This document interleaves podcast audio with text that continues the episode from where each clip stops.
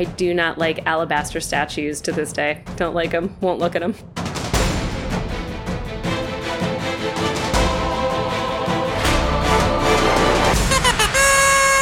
Welcome to Replaying Favorites. It's the spooky podcast where two friends watch movies that the other one hasn't seen. I'm Brie Callahan. I'm Chris Kelly. I couldn't even hold it for that long. That's that was a very silly intro as always. But what isn't silly is the movie that we're going to watch this week in advance of Halloween, and that is 1963's The Haunting. Chris, what do you know about The Haunting? Honestly, until you clarified what movie it was, I was certain that you had assigned me The Others starring Nicole Kidman. Oh, that's much better than what I thought, which is that you thought that I had assigned you like the 1990s or two, early 2000s version with Liam Neeson, Catherine Zeta Jones, and uh, Lili Taylor, I think. I do remember that that is a movie now that you have said it. I haven't seen either version. I especially would not watch the latter version. Okay, so it's from 1999, and the fourth person in it, because this is a four-parter, is Owen Wilson. So I would have never assigned that to you. Oof. I have higher hopes for the 60s version. It is much, much better. I will say that Russ Tamblyn is in the Owen Wilson role and brings a similar laconic, kind of easygoing uh, vibe to the role that he maybe didn't bring to West Side Story as Riff. Are there any, like, jazz eight counts in this film? no, but there is a lot of terror and sort of screaming. I don't really want to say a lot more, and I hope that you won't research much more. It might be a good opportunity if you have time after to read the short story that it's based on. Again, The Haunting of Hill House by Shirley Jackson. You definitely don't have to. I can see by your face that you won't. I'm just more comfortable with a jazz eight count. well, what I told you last week is that we are both fraidy cats and that this is my favorite scary movie because while I am terrified watching it every time, there's no gore, there's no ghosts, there's no gross body horror or anything like that. There's just the creeping sense of dread that good camera angles can bring. Look, I assigned you the Silence of the Lambs, so I think you're okay giving me this. That's fine. All right, well, look, I don't want to over anticipate or under anticipate your level of terror, so let's just go watch The Haunting, and we'll be back after the break. See you then.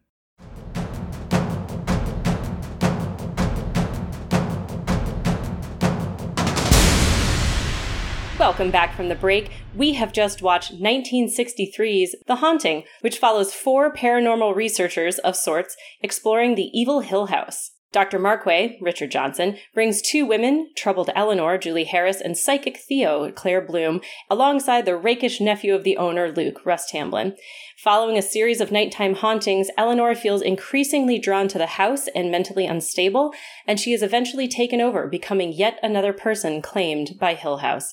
The Haunting was directed by Robert Wise from a screenplay by Nelson Gidding, which is based on The Haunting of Hill House by Shirley Jackson. In addition to the stars that I already listed, I would like to give a special shout out to Rosalie Crutchley as Mrs. Dudley, who runs away with this movie. It cost 1.05 million. It brought in only 1.02 million. However, its popularity has increased across the years with both Martin Scorsese and Steven Spielberg considering it one of the scariest, most influential horror movies ever made. But who cares about those two? Chris, what did you think of The Haunting?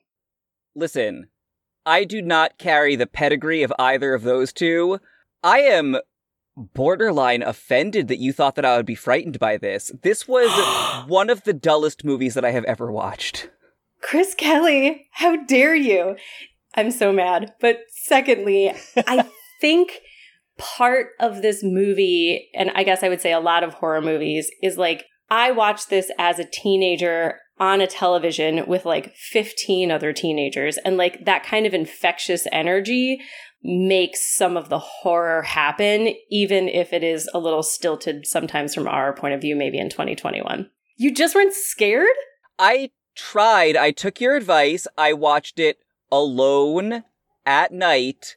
It was long and boring. I think what this movie establishes is that the two scariest things in the 1960s were loud noises and lesbians. Yes, that is true.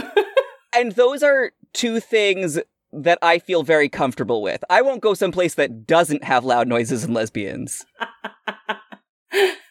I'm really bummed, actually. I love this movie. As we always talk about, watching it critically is one of the worst things you can do because you start to like think about the way the movie's constructed. Though in this case, I think that actually in some scenes makes the movie more interesting. Yeah, I agree that especially for a horror movie, you don't want to distance yourself too much. And that is a technique when I do watch horror movies and I do find myself getting frightened. I'm like, they're just actors. It's just a film. Picture the camera, picture the crew. So like thinking in terms of construction definitely didn't help. But I also don't think that I would have been really drawn in by this anyway. I just think most of the horror comes from loud music over shots of an empty house.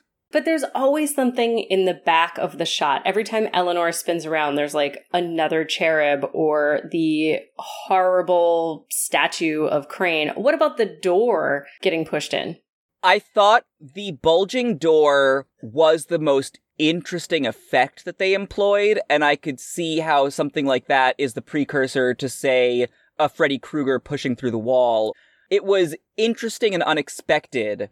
There was never any sense of what anyone was afraid of other than the house is bad.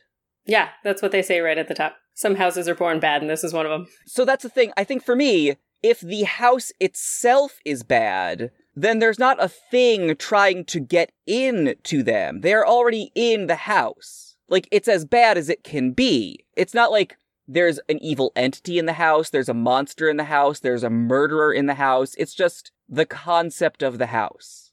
I started to say, and we know that the entity, but I think it's by the end of the movie supposed to be entities that like the house is sort of collecting souls and that they in turn then haunt because we know that at least one entity can get into the room without any problems because someone is holding Eleanor's hand and it's not Theo. We do have that moment, but again, no one ever really takes the time to revisit that. I think that's another issue is that people are, for researchers, wildly uncurious about what is happening. Like, at night, there are horrible banging noises, and we are all concerned. And then breakfast comes, and we are just chatting about nothing. No one is like, hey, remember that form I asked you to fill out? Maybe we could at least go over that. Like, there are no theories put forth as to what's happening. There are no questions asked. No one cares. An interesting thing is that the screenwriter was more interested in Eleanor's psyche than Shirley Jackson was. Like, I guess originally they had it written that, like, there was nothing wrong with the house, that this was all just in Eleanor's mind because, you know, they were like looking into Jackson's text and like taking that away from it. And then they went and talked to Shirley Jackson and she's like, no, no, it is a haunted house. so they had to retool. See, that's interesting because as I was watching it, my initial thought was very much Eleanor has been lured into a situation, and it will be revealed that the other three characters are intentionally trying to drive her mad. Mm. That everything will be explained away as, you know, they open the door the first time and the two men are there like, "Oh, we were um chasing a dog." And I'm like, "No, you were walking up and down the halls banging and you told Theo that she had to make her scared." And then they find that chalk writing and she's like, "One of you did this." And I'm like, "Yes, one of them did it." And it's going to turn out that there was a reason they had to drive her insane because she had some secret inheritance that one of them was going to get or some shit. They're just had to be something else going on. It couldn't simply be that we were going to wait and hear more loud noises, but then it was. there are some parts of it that are super cheesy. Actually, you talking about the chalk in the hallway brings up one of my favorite lines and line readings in it, which is Russ Tamblyn eating the psychic chalk, touching it and being like, it's chalk. And then Dr. Markway does the same thing. He's like, or something like chalk. Yes.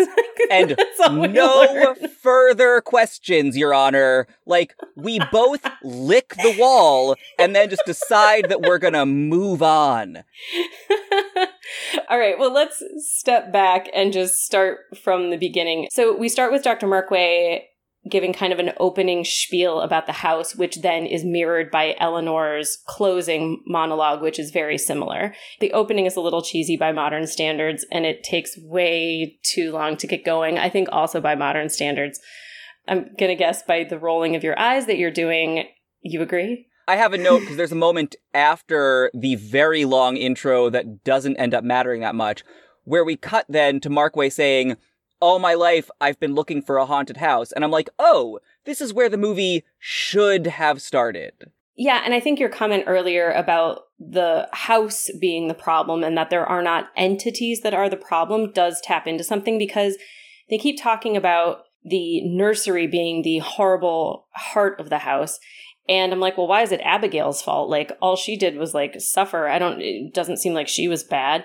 And then it's clear that the library is also a terrible place, and that's where a suicide occurred of the caretaker. So it just seems like the house itself is obsessed with death, but then Mrs. Crane doesn't even die in the house, and Mr. Crane appears to escape. So it's really weird to me, like, why it's on these two women, specifically the caretaker and Abigail, when Mr. Crane seems to have been the bad guy.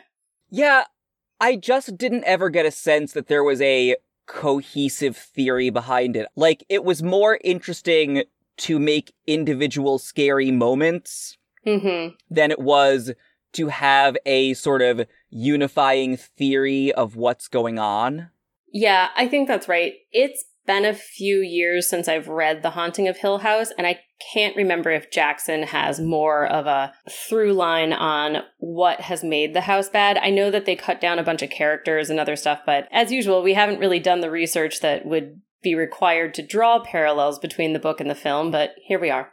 Speaking of cutting down characters, we have Dr. Markway, who has chosen, I don't know, a random assortment of three other people he has never met Eleanor. He, I guess, read a news article about her, sent her a letter to which she did not respond. She just shows up at the house. I'm not super sure that he has actually ever met Theo before, though maybe they have a better relationship. The rest of the list of names on his chalkboard is never explained. He does say that other people didn't show up, and he just right. moves forward anyway, but this is a real slapdash experiment as experiments go. Especially because one of them is the nephew of the owner. I like that lady a lot. She gives a lot of really bananas line readings. She's tasked with a lot of exposition, and some of the acting is real clunky, but it's always real funny, and I like her a lot. She is definitely an older woman with a lot of personality that someone was like, she'll do. like, she, I bet you she's fun at a party. Absolutely. And to her point, where she's like, So, Dr. Markway, are you a married man? And he's like, Yes. And she's like, So, are there going to be women at this house? And he's like, Oh, yes, but like lots of other people. But without Luke, his final plan was for this married man to just hang out with these two unmarried young women. To be fair, one of them is a lesbian. Overall, this movie is extremely, extremely horny, and it's so strange. They are very horny for Eleanor, who doesn't give the kind of unhinged that would be fun to have sex with if no. I had to take a read on it. Like, I don't have a lot of sex with women, as many of you may have picked up, but if there were a dude behaving like her in a bar, I wouldn't be like, oh yes, let's zero in on that energy. I haven't had a lot of sex with women either, but Eleanor definitely cries before, during, and after sex. this movie is either one of the first or one of only among a handful that actually depicted a lesbian character, an explicitly lesbian character this early in, you know, Hollywood filmmaking. And the character is noted for not being predatory Theo is mean, but I guess that earlier representations of women that were explicitly gay were that they were like preying on straight young women and trying to like turn them. So like this was actually considered a like benevolent interpretation on a lesbian. It didn't go nearly as badly as I expected, I'll give them that. And I was impressed that I was like, oh, I know for sure that she's queer. I mean, there was a lot of hinting, they didn't outright say it, but there was so much hinting that it was essentially part of the text. The most explicit reference is, unfortunately, that Eleanor calls her God's mistake or something like that. Nature's mistake. Oh. It's awful. I was of two minds to give you a shout out about that just because like it's kind of a terrible line. I had forgotten nature's mistakes. I remembered unnatural things, which is also bad, but nature's mistakes is pretty fucking rough. I mean, it's an interesting thing because I think that's also a line that if one were absolutely pressed on it, you could defend like, oh, she's talking about her being a psychic. Yes, that's right. There is something interesting in how even in that moment, it's very clearly done to not say lesbian or gay or what have you, mm-hmm. but like she shows up to breakfast in black pants and we all knew. I'm sure that the censors at the time would not let them say the word lesbian. And in fact, the censors told them, like, all right, you can have this gay woman, but she can't ever touch the straight woman. And they just totally ignored that, apparently, because they're always like hugging and touching and holding hands. And like Eleanor falls asleep in her lap and like they're in the bed together. Like, I, so I do think that the movie was attempting to portray a lesbian character in like a good light. I mean, she's a big fucking bitch, but like, you know, every everyone's a bitch. Yeah, I was really impressed at the consistency with which the film was like, these two women have to sleep in the same room all the time. Yes, Eleanor has like misgivings about that at times, but it's never put as like, this is the worst thing that could happen, or she is unsafe because of this. In fact, she's often safer for having someone in the room with her, even if she's one of those horrible gays. Congratulations, 1963, I guess. I'll take what I can get from 1963. I also did like the subtle ways that Theo's psychicness was worked into the script. Like, she's always right. There's a scene early on where Markway's like, which door? And she's like, that one. And he disagrees with her and walks into a broom closet and then like goes through the door she picked. And he's like, oh yeah, that was the right one. It's like, yeah, she's the psychic idiot. Yeah. I have to say, watching it as an adult, I find Theo's sort of random nitpicking of Eleanor that I think is supposed to be jealousy, but doesn't always read that way. And that might be Bloom's problem, maybe more than the script's problem. But as a teen, I just thought Theo was the coolest girl on earth. I mean, there's something about being so aloof and also being able to zero in on somebody else's insecurities. Like, she has yeah. a real power of knowing, like, oh, that's the thing you're worried about today. Allow me to point it out in front of everyone. Like, yeah, she's like the ultimate mean girl. I can't imagine that if I had that power, I would always use it for good, so I really can't judge her. And she really does sometimes use it to help Eleanor, like, oh, hey, I know you're thinking about changing your hair. Like, here'd be a good idea. And also sometimes, like, it's not my fault you think you killed your mother. Ouch. oh, boy. Again, lot of highs and lows with Theo. She is not written as a consistent character. And none of them really are. Mm-mm. I mean, I think Luke is probably written the most consistently. Quick shout out for Russ Tamblyn, who I adore. Like, apparently he was under contract to whatever studio made this movie, and he read the script and was like, I'm not feeling it. This guy's a jerk. Like, I don't want to play the part. And they were like, okay, well, we will sue you. And he was like, okay. And, um, and he said subsequently that this was one of his favorite roles in his career. So it worked out. Oh, I'm glad. Because, yeah, he doesn't seem like the kind of character that you'd think you would like. And I found myself, in spite of it, just really liking him throughout. Part of it is that everyone else is a monster, so he gets off easy. I mean, you can't be mad at a guy whose introductory line is, What? Too much vermouth? hey, he made enough martini for everybody, which was very considerate. It is very considerate. He does also clock Theo not being into men, which is a ballsy move on his part, when he just tries to grab her by her body and she's like, Get your fucking hands off me. And he's like, Oh, lesbian. I mean, I have some bad news for Luke about how most women react to that kind of interaction. Like, he must think that he has met a lot of lesbians in his life. He's like, wow, everyone's gay these days. It's like, no, sir, you have a wandering hand and no one wants to deal with your bullshit. oh, these, these 60s are really swinging. how did I manage to wander into another lesbian bar? It is interesting that Luke shows absolutely no interest in Eleanor. I don't know that they ever speak directly. He must say something to her. I don't have this script memorized or anything, but like, there's only four of them there. I just don't think they ever directly interact. All right, well, next time I watch this movie, which will be, you know, reasonably soon, I will report back. This is a very specific version of the Bechdel test. Do does Amber Tamblyn's dad and a different lady talk in a movie? Almost no movies pass it. Does he ever talk to Maria? Who knows? we do need to talk about the plot of this movie, and I think we also need to start talking about Eleanor and what happens to her at the house.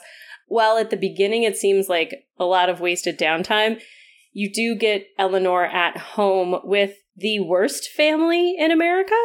Oh, I was really uncomfortable with the amount of talking down to her that was being done. Everyone's just like, oh, I don't know if we can allow you, you adult woman, to do these things. And I'm like, I'm sorry, it sounds like she was taking care of your dying mom until a bit ago. For 11 years! She was able to handle that. I think she can drive a car somewhere. There's just something so pathetic about a woman asking her brother in law if she can use her own car. Even the little girl sucks ass. Like, I guess it's nice that the whole family is just shown as being like absolute monsters. I feel like 11 years of being like a primary caregiver for like what sounds like a difficult woman probably would have been enough. I might have dialed down the family a little bit it was another moment of we don't really need all of this. It was a very slow start to the film, and like mm-hmm. we should have cut a lot of that. I also had real problems with the fact that this started with Markway's voiceover and then transferred to Eleanor's voiceover. We should only have one character be a narrator, and it should be Eleanor. Yeah, except I feel reasonably confident that the screenplay probably started from the idea that like Markway starts the film and then Eleanor ends it because she's now part of the house. I might have kept it as like a neutral third party narrator, like someone who can give us that information without necessarily being the voiceover, because I think you're right. I just felt certain that Markway would be the protagonist.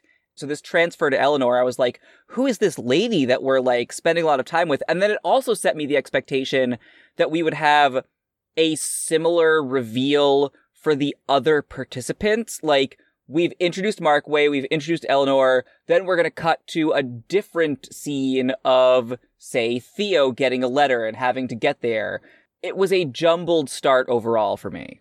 Yeah, I think that's right. But I also don't think that Eleanor just turning up to the gates of this house and seeing it look like an evil house, because the house does look kind of evil, but I don't think that it would have had the same punch since there's so much wasted conversation in the house, more of the time in the house could have been Markway explaining some of the backstory that we got front loaded. There's a lot of ways to work narrative into a story. That's just how films are made. And this was just like all of the story first, and then the middle section was only weird jump scares. And then like the very end was like, hey, remember that plot?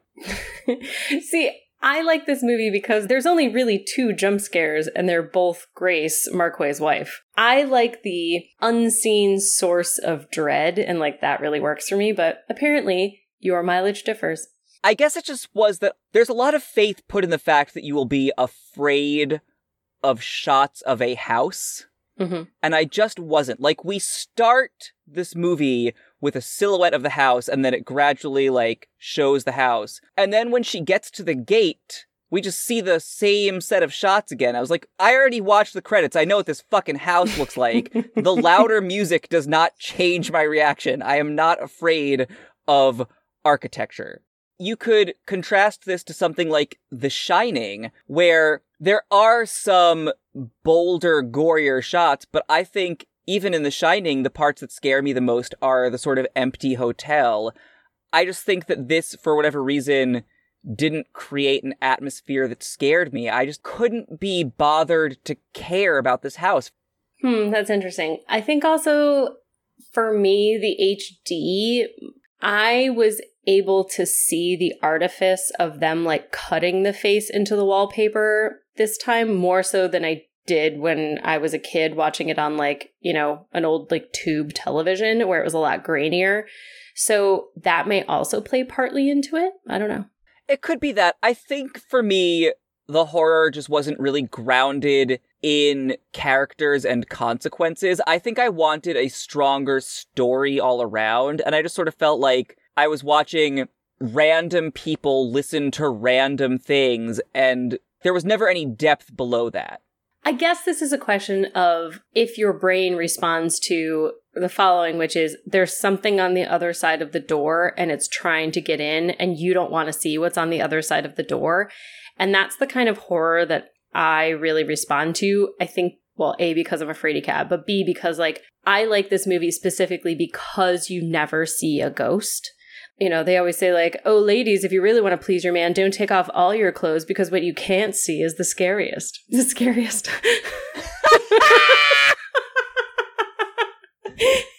the most sexy. Leave it in. I absolutely will. I agree with you, though, in the sense that I look at something like paranormal activity I slept with the lights on for a week after seeing that. And that is a movie very similar to this in that you don't see the ghost. It's just two people in a house. It just built an atmosphere in a different way. I guess this just didn't feel real to me. It just felt like banging in a big house and without anything behind it. I was just banging. It's funny you say that because that is how they did it. So all the exteriors were filmed at this particular manor house. And then the crew, the sound effects crew, went through and spent a couple of weeks or something like making noises in that house.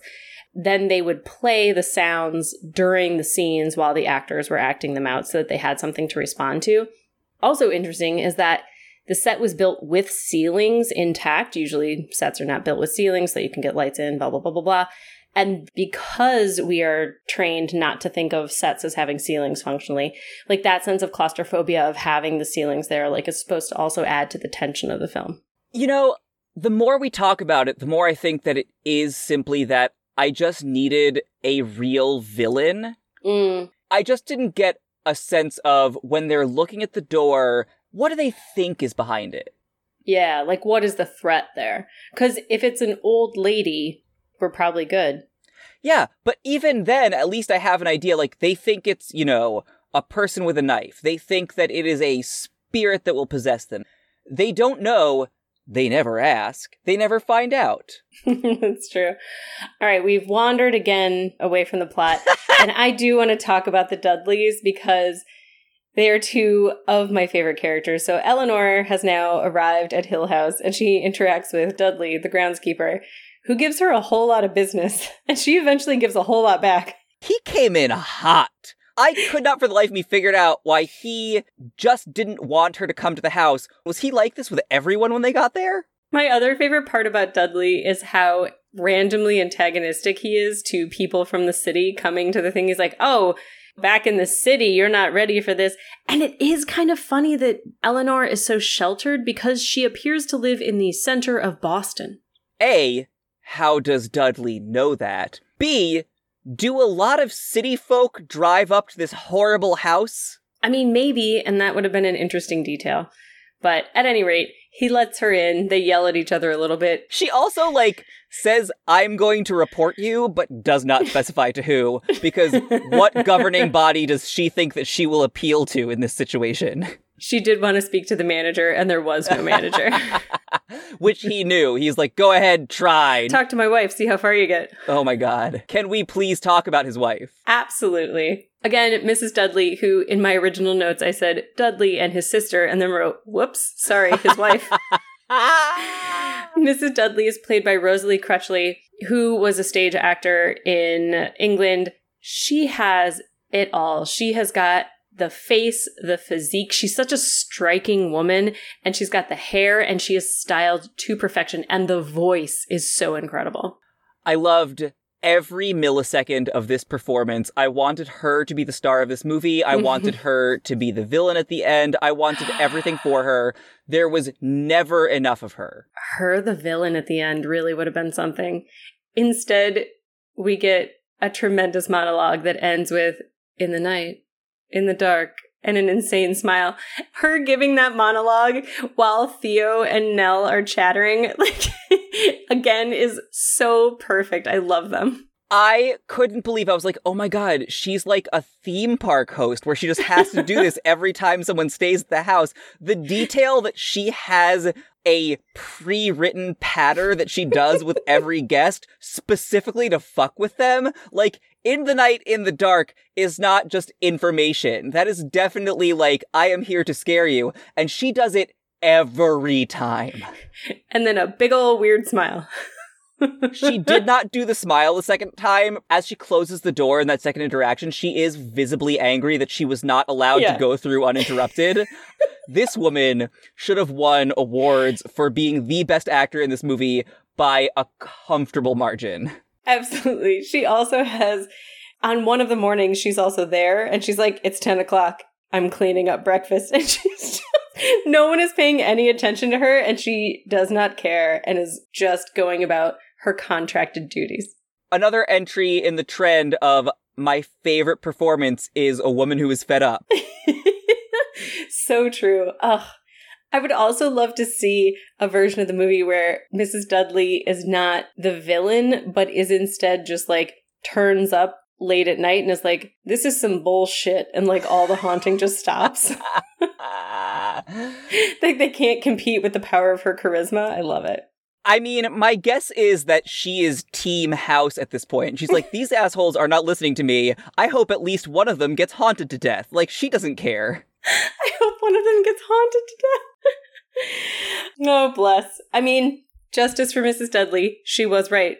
No one did come. Apparently, aside from that taxi driver who's more than happy to drop off Grace Markway later in the show, even though apparently no one from town will come any closer than that. She injects something really different into the mix because everyone else is so addled by this point. And for her to come in and just be like, I am decisive, I am grounded, I am, again, a little fed up, my goddamn favorite. but she doesn't have any of like the woo woo. She doesn't have any of the highs and lows. She's just like straight line down the middle, real grounded, love her to death.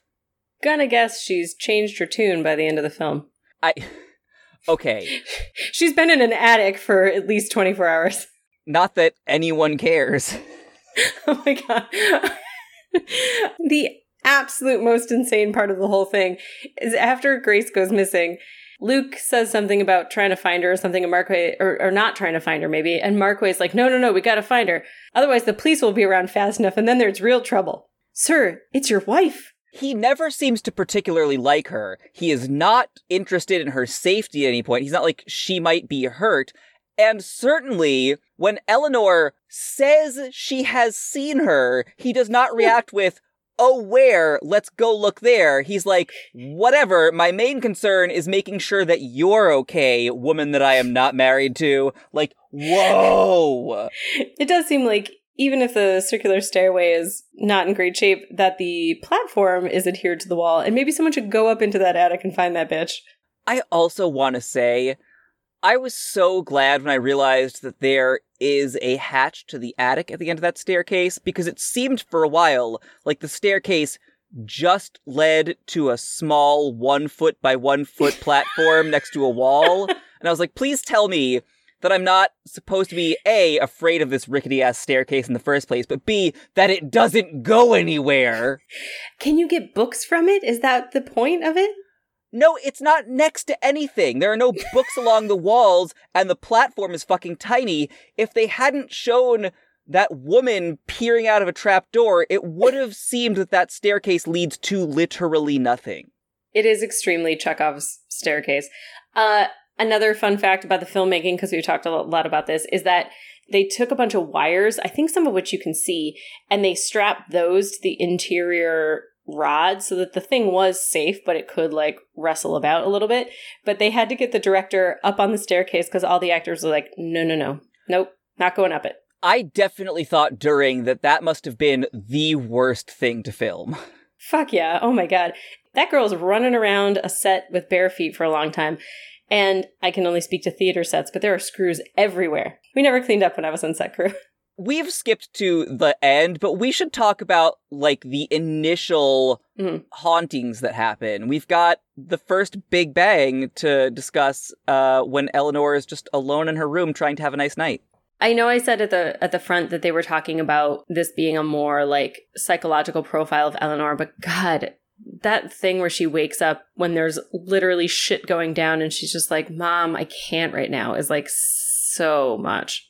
On the one hand, I wish there had been more of that, and on the other hand, I think that that would have distracted from the real crux of the movie, which is what's going on with these bangs. But that's what I like about this movie is that Theo at one point calls her out for an over-aggrandized sense of self, and I think Eleanor does have one because she's wants and is waiting for something to happen to her.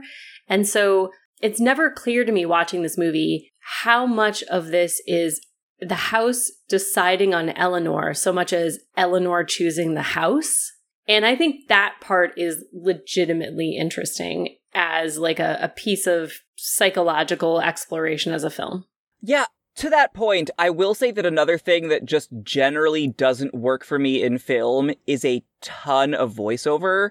And Eleanor communicates almost everything through voiceover. The conversations she has with other people are inconsequential start to finish. She maybe has two interactions that actually convey important information. I mean, that's good because they are strangers and they are all up in each other's business in a way that's inappropriate. So good for her for keeping at least something to herself, but please go on. Sure, but that means that the only way to understand the relationship between Eleanor and the house is for her to tell us directly by VO with her thoughts. Things like when she wakes up and she thinks that it's her mother banging, that's like a really interesting, subtle way to give a character detail that she's still stuck in that time where she's taking care of her mother. But there aren't other ways that we get subtle interactions that tell what's happening. It's either directly stated or opaque. Oh, I don't know. A line that has stuck with me since I watched this, maybe I was like 16, maybe when I saw this movie for the first time. It has always stuck with me the next morning after the first haunting when Eleanor is talking to Markway and she says that she always makes a point to sleep on her left side because it wears out the heart faster. It's at that point that Markway should send her home. Like, that is not a well thought from a well woman. No, there's never an indicator that Eleanor is up to this. I don't know why he ever even invited her. And that's, I think, one of the things that kind of goes into the thesis that you put forward at the beginning of like, is Markway fucking with these people, or maybe more specifically, Eleanor? Because I mean, he's kind of the real villain of this piece, right? It seems weird to me that like no blame is ever put upon Crane or put upon Markway for A, the rot of the house, or B, the situation that they have all found themselves in. It's all Abigail's fault or the caregiver's fault or Theo and Eleanor's fault. And I think what I'm saying is sexism. Oh, yeah, there's plenty of that here. This was a movie released in 1963. hmm We haven't talked about the statue. Did you care about the statue? I fucking hate that thing. I disliked every bit of this. They start by tormenting Eleanor about dancing with the statue and whether she can dance or not, and it seems, again, pointed. I was like, oh, they're coaxing her into some sort of ritual like it's Rosemary's Baby. It was dumb and mean. Why? I don't know. They do all seem to sort of get off on fucking with Eleanor. Maybe aside from Luke, who again I don't think interacts with her. the thing I noticed this time is that at the end of that scene, they zoom in on the image of what is supposed to be Abigail and also Eleanor. And there is a hand on her right breast, and it's not clear if it's hers or if it's the woman standing directly behind her. It's a very interesting image. I went back and looked, and there's definitely like a hand on a boob, and I was like, oh, lesbians again. the statue is another one, too, that was like, do we have a sense of when this was put there or why? Well, Luke says this wasn't on the inventory list. Are we saying that the house manifested a statue of Crane and the other people who died? Well, Crane didn't die there even. So Where the fuck did the statue come from? What does it matter? Why is there a dog? I don't know. It's real creepy though. You should have watched this movie when you were 16. You would have been just weeping like I was, basically. Though I did get to hold the hand of the boy that I liked at the time. So this movie also was like, you know, maybe in there because he grabbed my hand because he was scared. I'm so happy for you both. It's like, for all I know, this is a shitty movie, and it's not because Scorsese and Spielberg both agree with me and not with you. But I feel like there's a little part of my lizard brain that's just like, this movie, maybe sex. Do we know if Spielberg and Scorsese were holding hands when they watched it? I don't know that they weren't. Lesbians.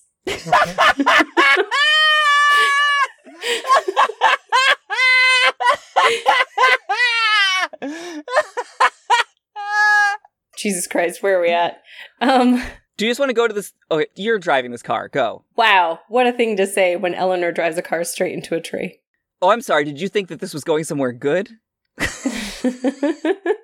I mean, hopefully not with my sudden and imminent death. Okay, so I had one question.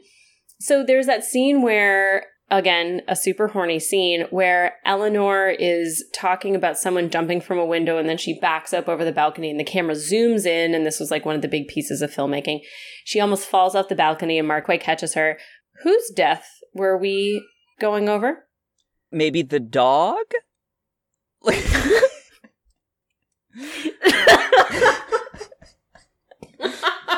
we just don't have a lot of details on that dog.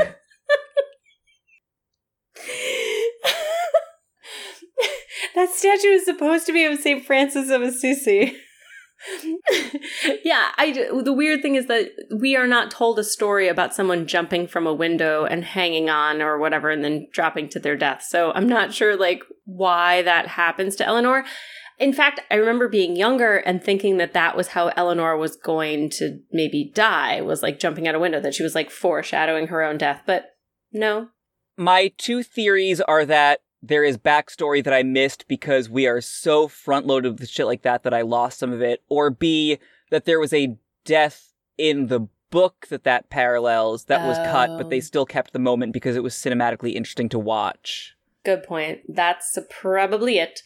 We also then pass straight into What happens is we first have to deal with another like wall banging session. No, this one is more of a wallpaper with old man chanting situation. Mm, yes. This one always really gets me. Like I am someone who like looks for faces and things. Like that's just how my brain is wired and that's why I think I'm kind of a scaredy cat.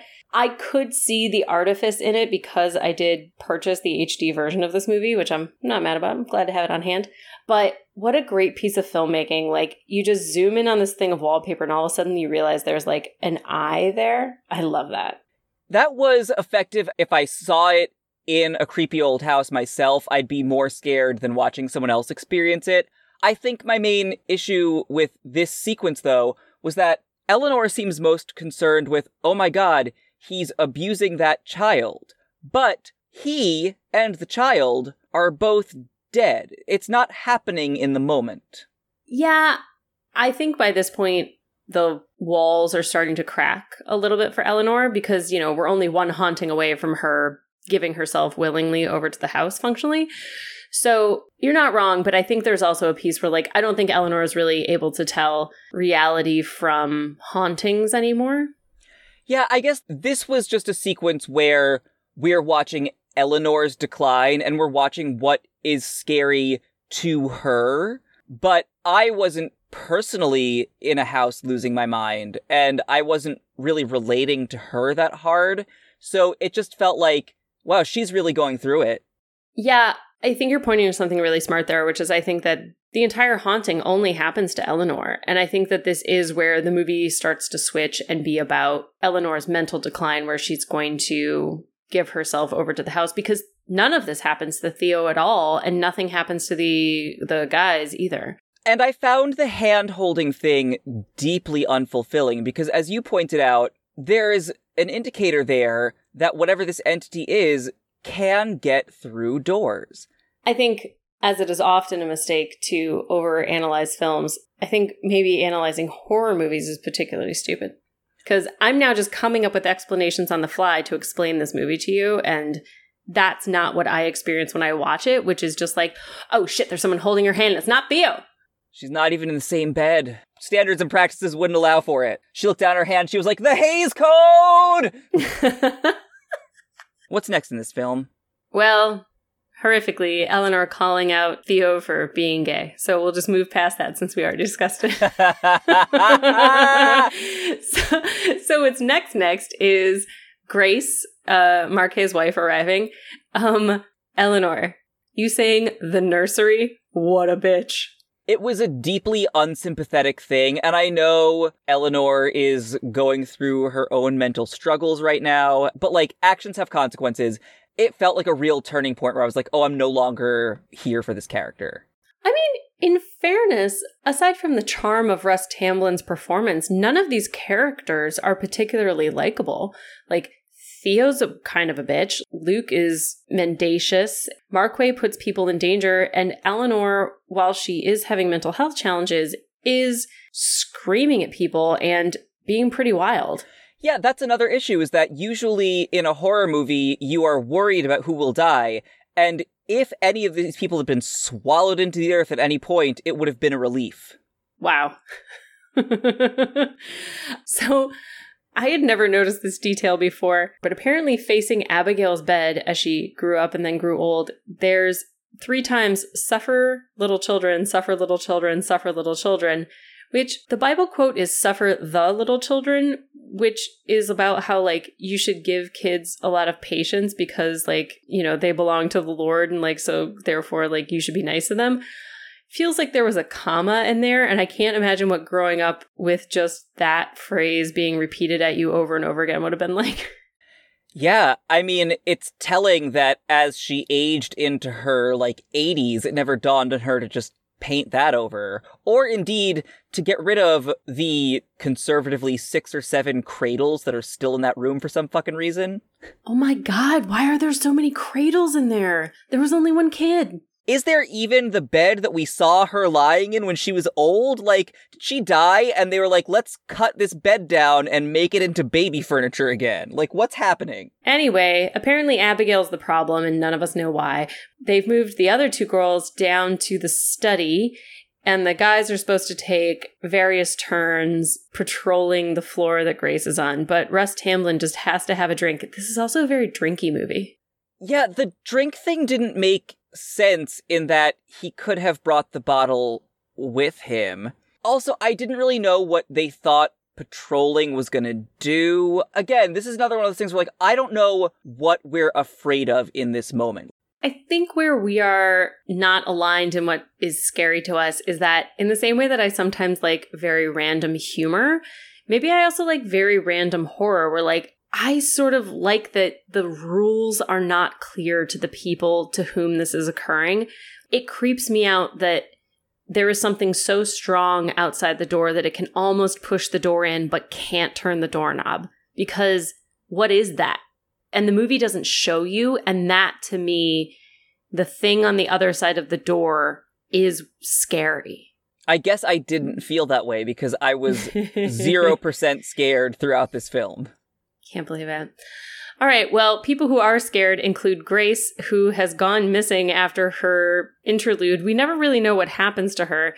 And at that point, Eleanor gives herself over fully to the house and she runs through various rooms, eventually ending in the library. Uh, we've already gone over the going up and down the stairs. We see Grace. And good God, at long last, they decide to send Eleanor the fuck home, which they should have done after night one.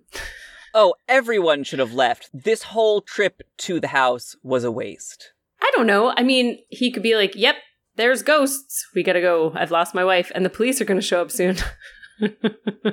Side note Did anyone call the police? No, but he's just very concerned that if they don't find his wife, the police will eventually get involved. That is the full extent of his concern. I mean, Luckily, he knows that they won't come until daybreak. I believe that the caretaker was very clear that no one comes in the dark. In the night. In the dark.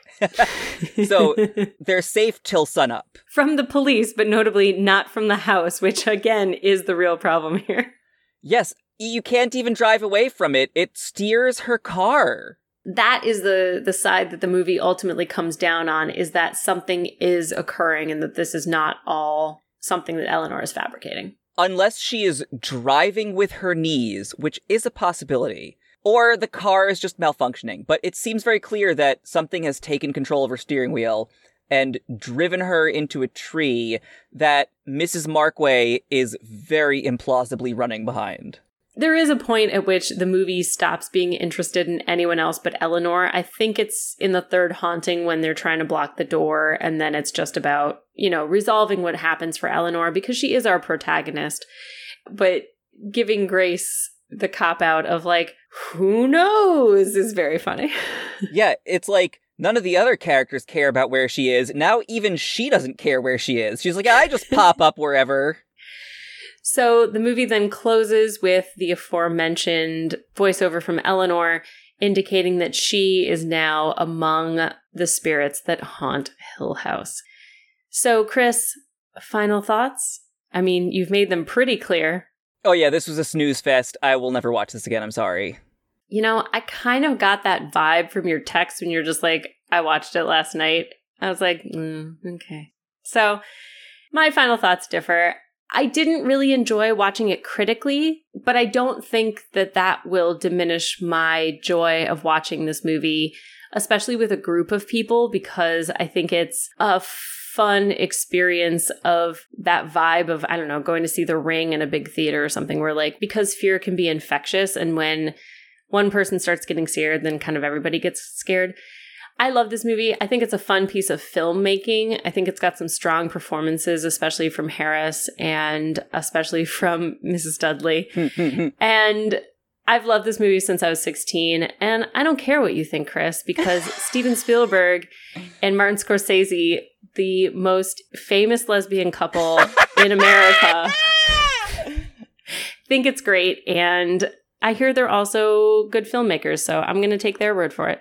Well, on that note, we will now move on to another film. What do you got for me? So, we're moving away from Halloween, and now it's Thanksgiving time. And that means that we will be watching 1995's Home for the Holidays, which you will be happy to know brings us back into the warm embrace of Holly Hunter. You know, it's been 50 50 for me with Holly Hunter on this podcast. I feel like this is going to tip us into 66-33 territory. I mean, it will either way. I guess we'll just see which way the 66 leans. is this that one? Is Claire Danes in it? She sure is. Okay. Well, I mean, that's already like positive. I'm an Angela Chase aficionado. All right. Well, if you want to figure out if the 66% is thumbs up or thumbs down, then join us in two weeks for Home for the Holidays. Bye bye. We'll see you then.